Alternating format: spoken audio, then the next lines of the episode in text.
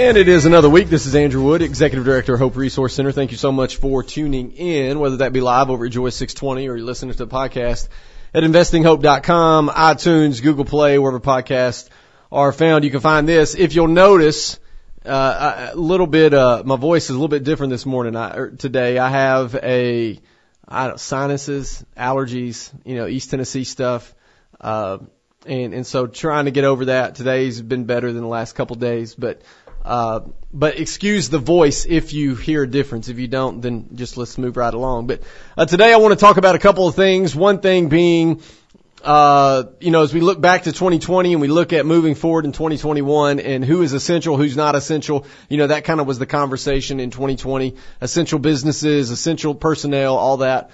Uh, you know, some folks have come out and said that, uh, abortion clinics and their workers were essential in 2020. We're going to talk about that. There's a great piece over at the National Review discussing that. There's also, uh, I want to talk about the abortion pill, and we talked about that a number of times on this show. Uh, but but that's kind of the new frontier. It's the new cause. It's the new focus, I think, for the pro-life movement moving forward. And so we're going to look at the abortion pill and what that means, and easy access, and what 2020 and the pandemic uh, did to that, making it even easier to receive the abortion pill. Then we're going to look at uh, a piece of legislation that came out in the state of Utah, and the governor is going to sign it and and support it. And it's the it's about porn and the filter on new cell phones. So moving forward, starting in 2022, uh, when you buy a new cell phone there in Utah, uh, it's already going to have restrictions in place to to determine what you can and cannot look up on there. Mainly for, you know, if minors are getting a phone, if, if somebody underage are getting a phone, uh, having those restrictions in place. We're going to talk about that as well. But let's first start with, uh, the abortion industry thinking and believing that they are essential. There's an article over at National Review. It says this, uh, I saw an abortion clinic escort dancing outside Planned Parenthood in lower Manhattan. She couldn't keep still. She seemed so thrilled to be making sure no one talks to a sidewalk counselor who might let them know about options other than abortion for unplanned pregnancies. One of the other escorts in, interrupted uh, pro-lifers simply talking and sharing Sisters of Life resource information to a woman standing by herself looking despondent. The other day I saw a woman in absolute misery as she left the clinic sitting on the curb crying. Abortion is not something to celebrate, and yet today uh, in is National Abortion Providers Day. This was a couple weeks ago, but uh, but they actually had a day saying National Abortion Providers Day, and Twitter has a hashtag has a hashtag celebrating them. Uh, now the author of this article is not going to link to to the tweets, of course, and we're not going to highlight them. But suffice it to say that they include descriptions of doctors who perform abortions as among the essential workers of the pandemic. No, sorry, essential workers save lives. They don't end them. Other tweets for the day contend that abortion saves life. The National Women's Law Center again tweeted out throughout the pandemic, abortion providers have been on the front lines providing essential and compassionate health care to their patients. And they are saying they're sending them love and gratitude as they celebrate abortion providers. There's actually a little heart emoji on the end of that one. Planned Parenthood of Ohio says that they are heroes and highlights a woman with a handwritten sign declaring that quote, providing abortion care is an act of love. Another says that abortion is health care plus a social good and shares a graphic that says abortion providers help people bloom after one is eliminated. And of course, NARAL, the Pro-Choice America, formerly the National Abortion Right Action League, said this throughout the pandemic. Abortion providers have consistently shown up when they were needed. Despite medically unnecessary restrictions and senseless obstacles, they maintain a kind, compassionate, professional standard of care. So now we care about medically unnecessary restrictions, huh? And, and then the question that we have to ask is, do they feel that strongly about freedom of religion? Oh, and another heart in another tweet from them, they, NARAL said this, abortion providers are putting themselves on the front lines of the pandemic to offer essential reproductive health care to their patients. And we couldn't be more grateful. And, and so the, the author of the article goes further and they, they said that, uh, there was a tweet from Planned Parenthood And and the interesting thing about this tweet is if you if you sit out uh, outside of Planned Parenthood in a lot of areas of the country, many of the folks walking in there are uh, are minorities. And so this this tweet was interesting because they said today is Abortion Provider Appreciation Day. So we are showing some love to all those who provide abortion care and support. Join us as we celebrate abortion providers in our country. And yet, they also would say that, that black lives matter. Yet many of the abortions that take place occur so disproportionately to black lives. And so the author goes further. The day is in response to the murder of Dr. Dr. David Gunn outside his Florida clinic. I once angered a crowd on a panel at Lincoln Center for using the word murdered in regard to George Tiller, who famously provided late term abortions who was chillingly killed in his Kansas church instead of assassinated. I meant nothing by it, and actually Joe Conason graciously came to my rescue as it was quite obvious to him that I was adamant that it was abhorrent. It is possible to believe that murdering a man is wrong, and so is an unborn child. Women deserve better than abortion, and it is a shame to celebrate doctors who choose to do harm. So, so as as you think about a day that celebrates abortion providers, now look, I, I'll be honest. The, the a lot of times what happens is days like this, or or if you if you paid any attention to the news as of late, there's a rapper that some of you may or may not know. Uh, he had a song with Billy Ray Cyrus called Old Town Road, and he apparently is coming out with a shoe and, and he's, you know, his latest video, uh, portrays the devil and, and, and all these things. So, uh, look, th- this rapper, a lot of folks don't know who he is. Some people do. He, he, a lot of kids listen to his music. And, and so you've seen an outcry on social media because of the shoe that he's releasing, which apparently has human blood in it and has 666 on it. And it's kind of, you know, focusing on the devil and, and, and Satan and all these things. What, what the guy's trying to do is get attention. And, and frankly, he did that. The shoes are selling for over a thousand dollars a piece. And even though his demographic is not the Christian community, what the Christian community has done in the last few days and over the weekend was given him more publicity than he ever could have gotten if we'd have just let it go. But see, we can't let it go. And a lot of times in the same way, when these hashtags come across social media, whether they're celebrating abortion providers or whatever, we as Christians can't let it go. And so we, in, in our disdain for what they're doing, we elevate that hashtag. We, we talk about it. We bring it to the forefront. We get it more eyeballs. And we can't help ourselves. And so that's why I wanted to talk about that today, because like you know, it, it frustrates me that that they're saying that abortion clinics are essential. It frustrates me that folks would argue that uh, that they're saving lives by providing abortions when we know that every single successful abortion actually ends a life. It frustrates me, but I'm in this weird place where I'm going, do we elevate it? Do we talk about it? Or do we just let it go away? And by letting it go away, we don't give it any, uh, we don't add any fuel to the fire. And I don't know the answer. I really don't because we're, we're living in, in weird times where it seems as if everybody just wants to be upset. And so if you spend your day every day wanting to be upset, then guess what? You're going to be upset. It really is that simple. If you get up every day and you think, okay, today I'm going to scroll through my social media feed, I'm going to see what people are saying, and then boom, you come across a, a devil shoe or you come across a hashtag that upsets you or you come across uh, an article about mask in, in a certain state or you come across COVID uh, regulations or you come across something that talks about vaccines or you come across this or come across that. And, and what we, what we don't understand a lot of times is the algorithms within social media are designed to make us angry. Because what we tend to engage with and interact with on social media are the things that make us angry, not the things that make us happy. You ever wonder why your feed is full of articles that upset you? Well, that's why. Because they know that they can get you down that, that rabbit hole and they know that, that, that your anger will drive you to comment and engage and, and, and share and do all these things. Look, so, so I disagree with the rapper and his shoe line. But, you know, I'm not going to buy the shoe. My kids aren't going to buy the shoe. Really, no one in my circle is going to buy the dude's shoe. most people don't even know the shoe is happening. So am I gonna, am I gonna just spend hours on end being angry about that shoe? Uh, no.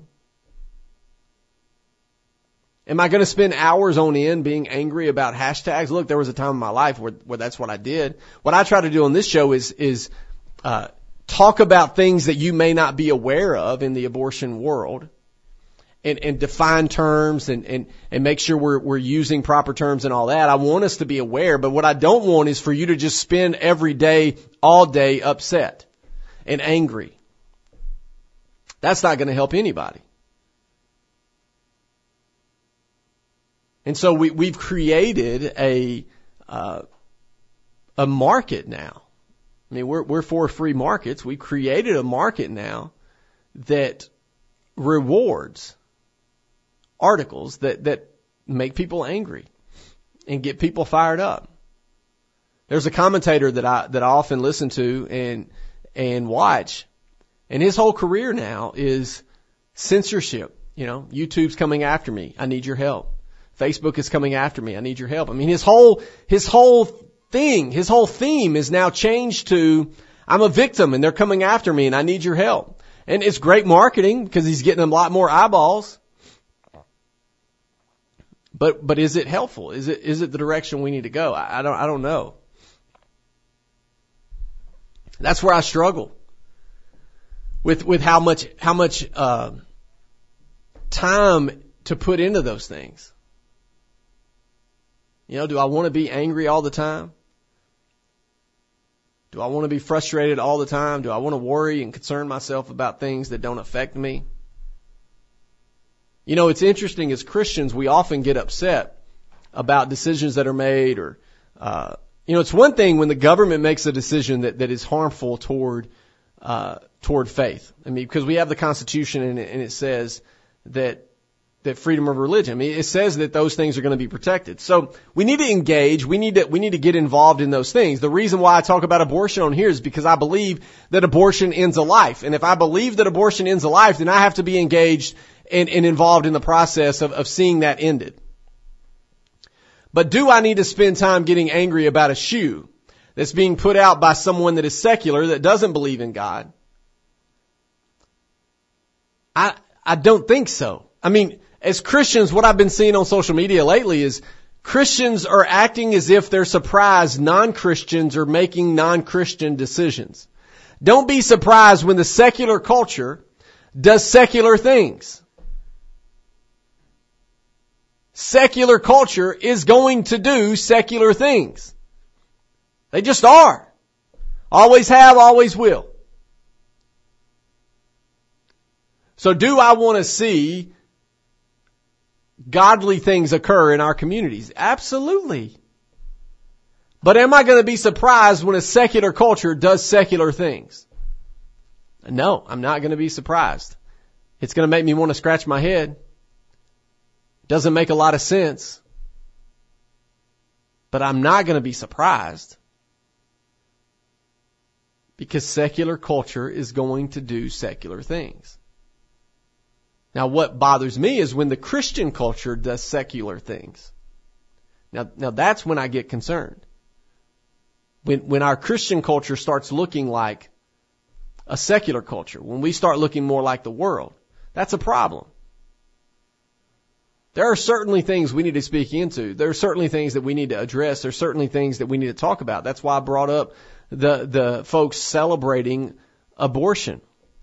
We shouldn't be celebrating the death of millions of people. That's what we have seen since 1973. We shouldn't celebrate that. We shouldn't celebrate the industry. We shouldn't celebrate the workers.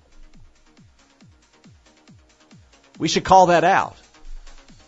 But we need to understand as, as people of faith, where are we putting our focus?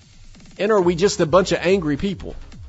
And I hope that's not the mark of us the identity of us should not be angry people when the identity of our Savior is one of a merciful, gracious God. There's righteous anger in there, but not just bitterness and anger that always comes out all the time. We'll talk more when we come back.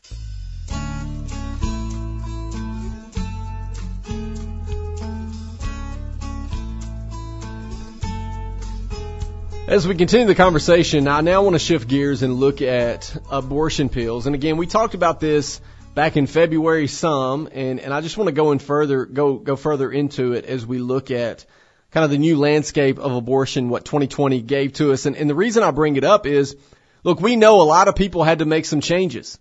Some changes for the good, some changes for the bad in 2020. So many folks are now working from home. And, and that's not going to change. Many, many businesses completely shifted everybody from working in an office to working from home and it's worked out good for them and they're not going to change that. We at Hope, we, we made some changes. And now a lot of our classes are happening online. We saw 100% retention rate. All those things are positive. We're not going to move away from that uh, as as the months roll on. And so if we know that to be true, what we also know is organizations and, and policies that we may disagree with saw some changes occur in 2020 and they went, hey, this is actually helping us. And one of those is, is the availability of abortion pills. That was something that, that we have seen in 2020 because of the pandemic. A lot of folks going, hey, this is a move that we need to make. This is the direction we need to go moving forward. And, and uh, over at the ERLC, they, they've been talking about that. There's an article talking about the abortion pill, and it says at-home abortions obtained via the abortion pill are the new battleground in the abortion debate in America. As more states pass laws to uh, limit or ban surgical abortions, more women are seeking medication abortions through a pill prescribed by a health provider. Currently, these pills are available only through in-person visits to a clinic or hospital, but this could soon change. Before President Trump left office in January, the Supreme Court ordered that women must visit a medical provider in person to obtain an abortion pill during the COVID-19 pandemic. Last summer, a federal judge suspended the rule requiring in-person visits, making uh, RU46 uh, available through telehealth. Demand for the drug has grown exponentially during the pandemic. Now, I, I talked about this last year, and we talked about telehealth and abortions, and, and a lot of folks are thinking, well, how do you do that? Well, it's simple. It's just like a Zoom meeting. They they have a, a, a, a appointment with the provider, and the provider says, "Okay, you want an abortion?" The the patient says, "Yes, I want an abortion." Okay, what's your address? We'll mail them to you, or we'll send a script in, and you go to the pharmacy and get what you need and take care of it at home. Let us know if you have any issues. And they're literally taking pills that are ending the life of the baby growing inside of them. Not to mention the side effects that come with that and everything that, that a doctor really should be overseeing that. Yet, we find ourselves in this situation. Now, both proponents and opponents of wider access to the drug are watching President Biden's administration to see how it will handle the issue as it comes before a federal appeals court. The administration has an April 7th deadline to tell the court if it intends to continue enforcing the Trump administration rules. While Biden has not given any indication on how he might handle the situation, his uh, HHS Secretary Xavier Becerra, who we've talked about a number of times on this show, has petitioned the FDA to allow telemedicine abortions during the pandemic. Both abortion rights and pro-life advocates agree that this is the battleground of the future of abortion. As more states pass bills limiting or banning surgical abortion, women increasingly seek medication abortions. Several states this year have bills pending that would limit or ban the abortion pill. However, limiting access is not so simple in the age of telehealth. A patient in a state that does not dispense the abortion pill via telemedicine could have a virtual appointment with a doctor in another state who prescribes the pill. Now think about that. So as we advance in technology, as we progress in, in all the things that we have progressed in. A lot of positives come with that. So what we have, because we progress to the point of, of where we are in 2021, you order something today on Amazon, and in some cases, we're about to have a distribution center here in Knoxville. What that could mean is you order at 9 a.m. and it could be at your doorstep by 1 o'clock p.m. Right now, if you're a Prime member, you order today, you could have it in two days, no matter where it ships from. So those are good things. Progress, right? We have everything at our fingertips. We have supercomputers in our pockets with our smartphones. That's progress. We have the ability to, to, to, to Zoom and have meetings without actually having to travel across the country or travel overseas or we have the ability, my family lives four hours away, I can FaceTime with them and see their face. They can see my face. They can see their grandchildren. We have all these positive things that occur, but we also have negatives. So what's that? That means that telemedicine, which, you know, allows you to see your doctor also allows for abortion to be easier. It means that abortion clinics can see more patients in a day. It means that even though you may have restrictions in, in your state, a doctor from another state can have an appointment via telemedicine with a patient in your state and get them the pills that they want. And so abortion becomes easier because of the progress that has been made. So the question is, what is the abortion pill? In 2000, the FDA approved the drug uh, RU486 to be marketed for non-surgical abortion. When taken, it blocks the hormone progesterone, causing the lining of the uterus to thin and preventing the embryo from staying implanted and growing. In most med- medication abortions, uh, this particular pill is followed up, followed about two days later by a drug, uh, by another drug, which causes the uterus to con- contract and expel the fetus and placenta. Medication abortion is provided up to 10 weeks gestation. In 2017, 30% of abortion clinics provided only medication abortions. As overall abortion numbers have gone down since 2001, the number of medication abortion continues to steadily rise. These medication abortions pose significant medical risks for women. A review of nearly 7,000 abortions performed in Australia in 2009 and 2010 found that 3.3% of patients who used this particular drug in the first trimester required emergency hospital treatment. In contrast to 2.2% of patients who underwent surgical abortions. So what it's saying there is a surgical abortion in that in that instance was safer for a patient than a, a medical abortion. Women receiving medica, medication abortions were also admitted to hospitals at a rate of 5.7% following the abortion, as compared with 0.4% for patients undergoing surgical abortion. Now think about that.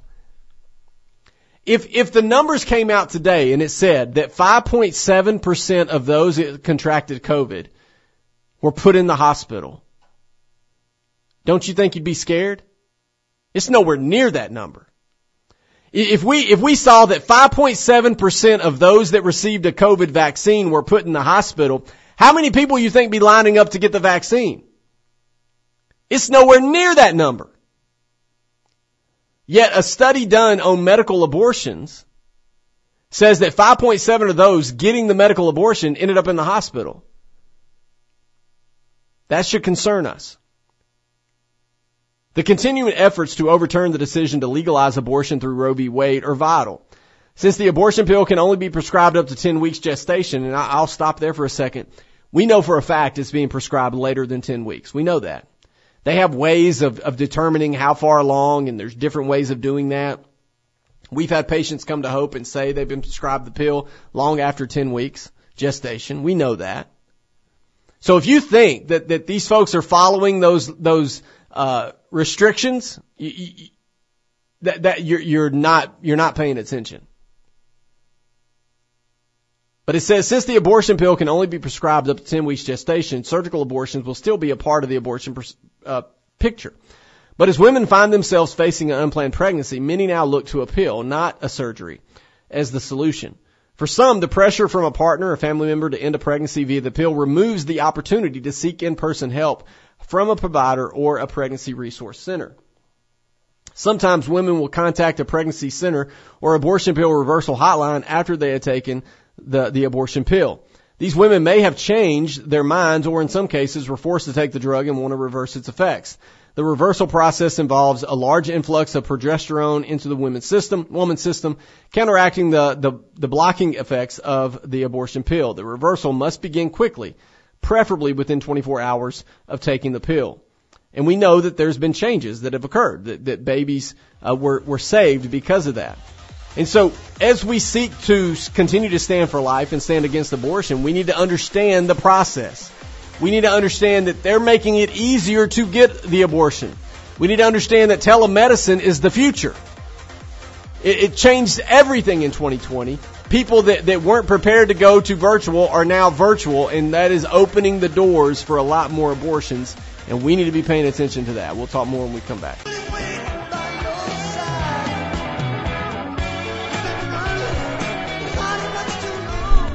As we continue the conversation, I'm going to shift gears a little bit and talk about a law that's been passed in the state of Utah that I think we'll probably see more and more states, at least you know, con- more conservative states, moving toward uh, as we see legislation come out regarding this. And, and uh, I think it's important that this goes again with the line of are we pro-life or not? And, and pro-life includes a lot of things. Obviously, first and foremost is we stand against abortion, but but these other things should matter to us.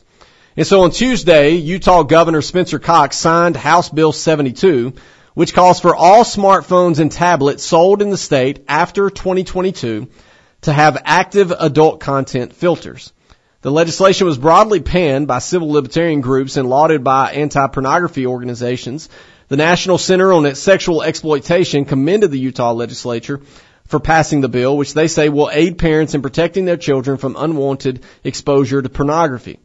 There are countless heartbreaking stories of the harm caused by children's unhindered access to internet devices, including the individual and familial trauma of pornography exposure and addiction and adult predators targeting and grooming kids online, said Dawn Hawkins, Senior Vice President and Executive Director of NCOSE.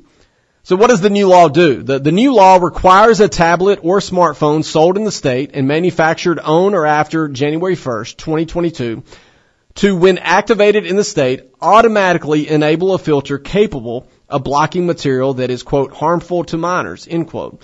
Under the Utah State Code, harmful to minors means quality, means that quality of any description or representation in what, whatsoever form of nudity, sexual conduct, sexual excitement, or uh, abuse when it taken as a whole appeals to the uh, interest in sex of minors is patently offensive to prevailing standards in the adult community as a whole with respect to what is suitable material for minors and taken as a whole does not have serious literary, artistic, political, or scientific value for minors. The device must also notify the user when content is filtered and enable adults to deactivate the filter for the device or for specific content. Additionally, the legislation provides a process for the Attorney General or a member of the public to bring a civil action against a manufacturer that a manufacturer's uh, device owner after January 1st, 2022 if the device does not contain an enabled filter or if a minor ex- accessed material that is harmful to minors on the device. The penalty allows for a civil penalty of up to $10 for each violation and that a portion of any civil penalty recovered be re- provided to the crime victims reparations fund.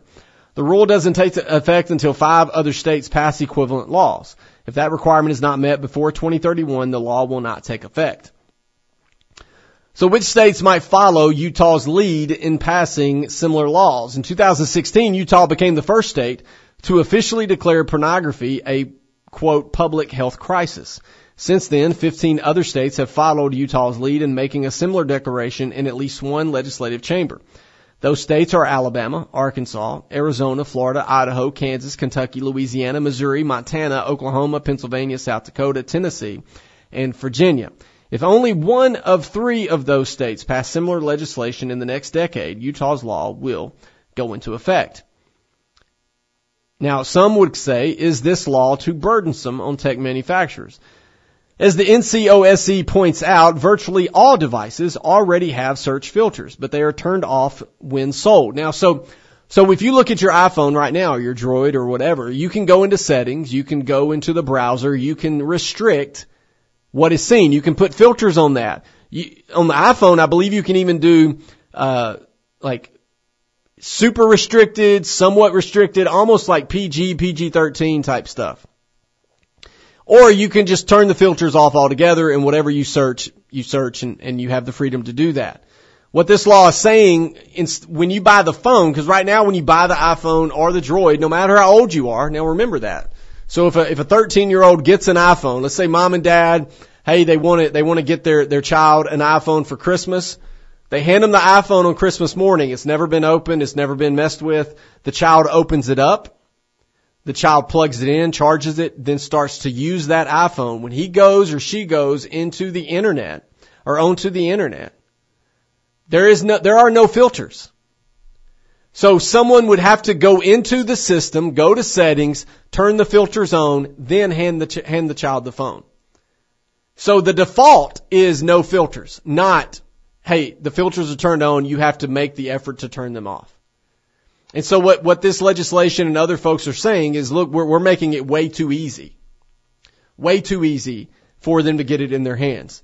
And, and so that's all the bill is wanting to do. This bill simply requires that filters be turned on when activated in Utah. Adults are not prohibited from accessing such material and are given a pin to remove the filter for their own use if they choose to do so. Children would not receive a pin to deactivate the filters. So again, it's protecting minors. This ensures that the devices are effective for protecting minors while being unrestrictive on adults. While these filters are already available on most devices now, on an Apple device, for example, it takes 20 plus complicated steps to turn them on leaving most parents helpless to protect their kids online. The law also makes it clear that it would not apply to smartphone and tablet manufacturers that make a quote good faith effort to provide a generally accepted and commercially reasonable method of filtration in accordance with this part and industry standards. And, and so look, we, we live in a time where it, it's interesting. We, we have hypocritical uh, legislation. We want to protect minors. We say we want to protect minors, so so you can't buy cigarettes till you're 18. Some places you have to be 21. You can't buy alcohol until you're 21. Uh, you you can't vote until you're 18. You uh, there's a lot of things you can't do. You can't drive till you're 16, and even in most states there's a graduated license. So there's uh, you, you get your driver's license at 16, but there's still some restrictions on you. You, in some parts of the in some parts of the country, you, you can't be out a certain time. It's the same reason why parents say, "Hey, until you're 18, I need you home at midnight or I need you home at 11," and not just giving complete free reign. You know, it's the same reason at my house when my my oldest is 10, and and last night we we had a kind of a we've had a rough couple nights and people getting bed late. So at nine o'clock we said everybody's going to bed. Everybody.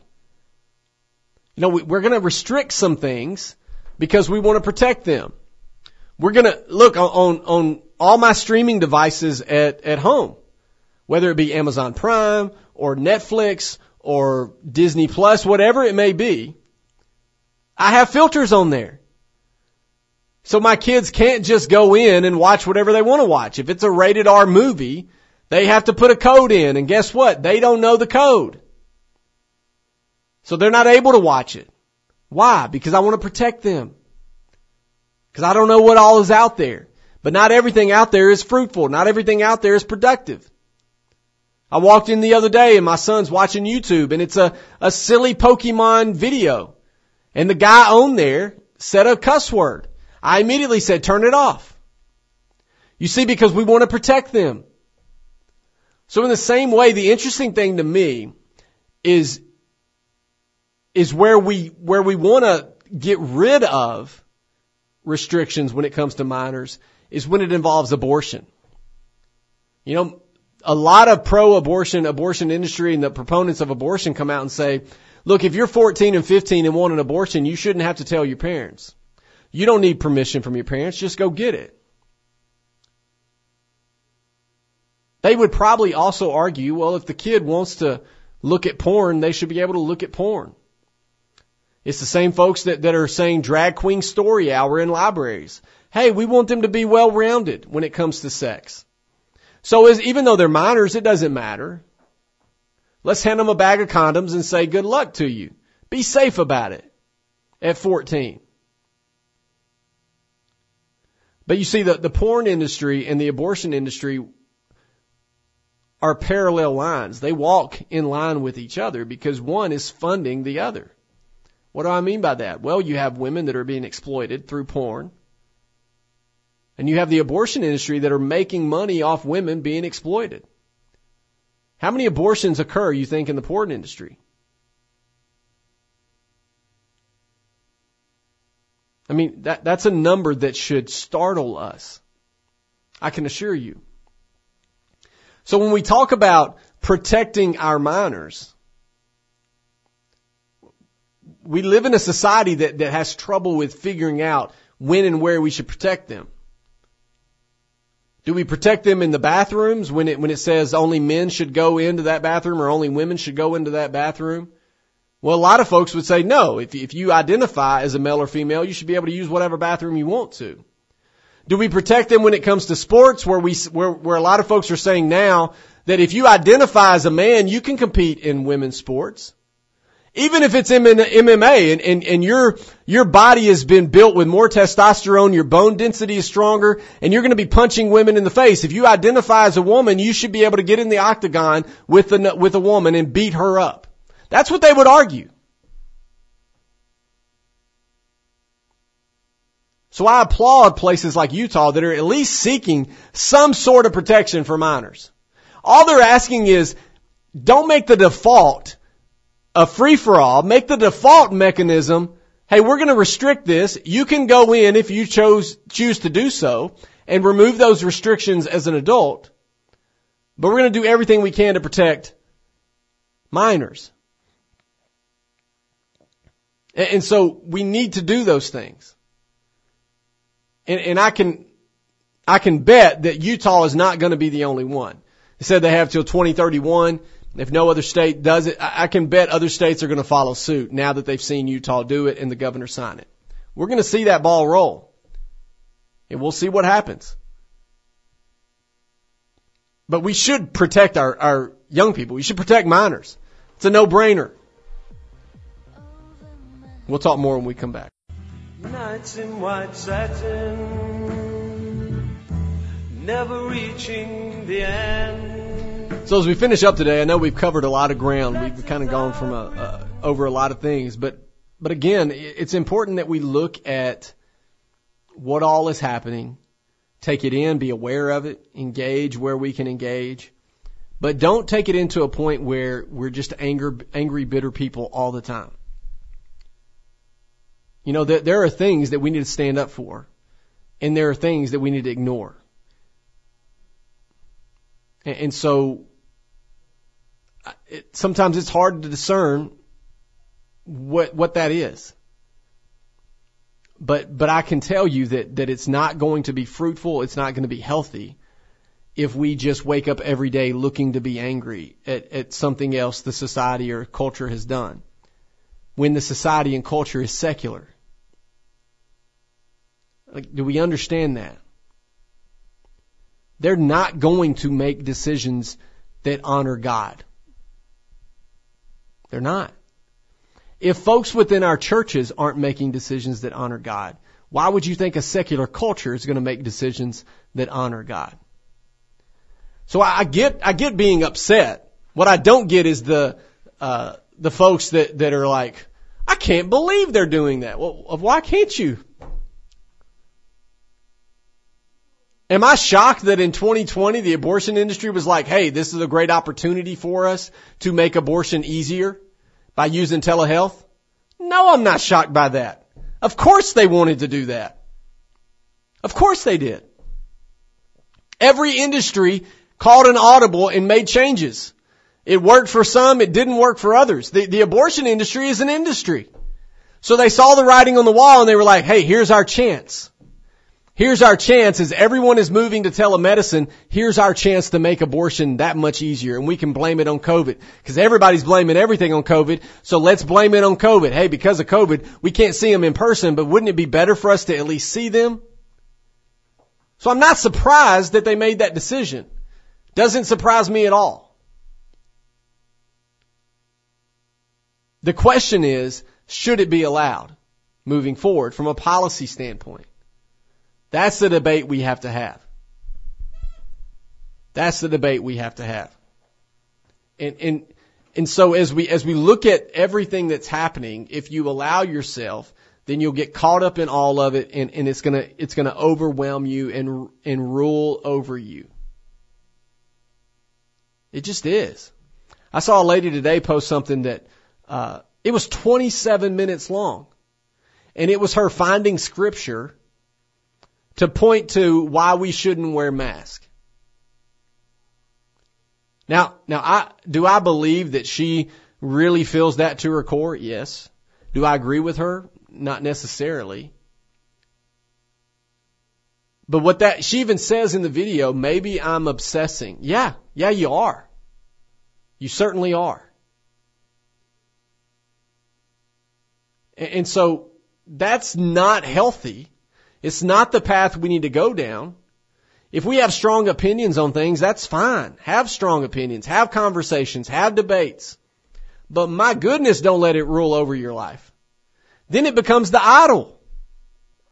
Then what you do is you have this, this, uh, this issue that you're passionate about, and then you go dig in scripture to find some kind of verse that, that justifies your stance. That's not how the Bible's to operate. That's not good exegesis. You should be reading scripture and it guiding your life. That is how exegesis happens. Not, hey, I'm really passionate about this. So is there a verse that I can connect to it to make it kind of justify and, and be, and let me sound rational? That's not the path we need to go down. So, so as we, as we debate and as we engage and have all these conversations and look at what's going on around us, take some time to just ah, take a deep breath. My son the other day, we, we have, I put some rings out on the, uh, like Olympic rings, if you like gymnast rings, uh, out on one of the trees and, and he ran, he was sprinting and he ran and grabbed them and then he swung and just like something off of Home Alone, his hand slipped and he slammed to the ground. And he it knocked the wind out of him. He couldn't catch his breath. He came over to me and I just kept looking at him saying, slow your breathing, take a deep breath. Slow your breathing, take a deep breath. Folks, some of us need to do that because we get so bent out of shape and so amped up on what's going on. We just need to slow our breathing, take a deep breath, and move on. I'm not telling you to water down the gospel. I'm not telling you to water down truth. I'm just telling you to take a deep breath. It's going to be okay. It's going to be okay. I mean, it's Easter week, folks. We know how it ends. Celebrate that today. We'll talk to you next week.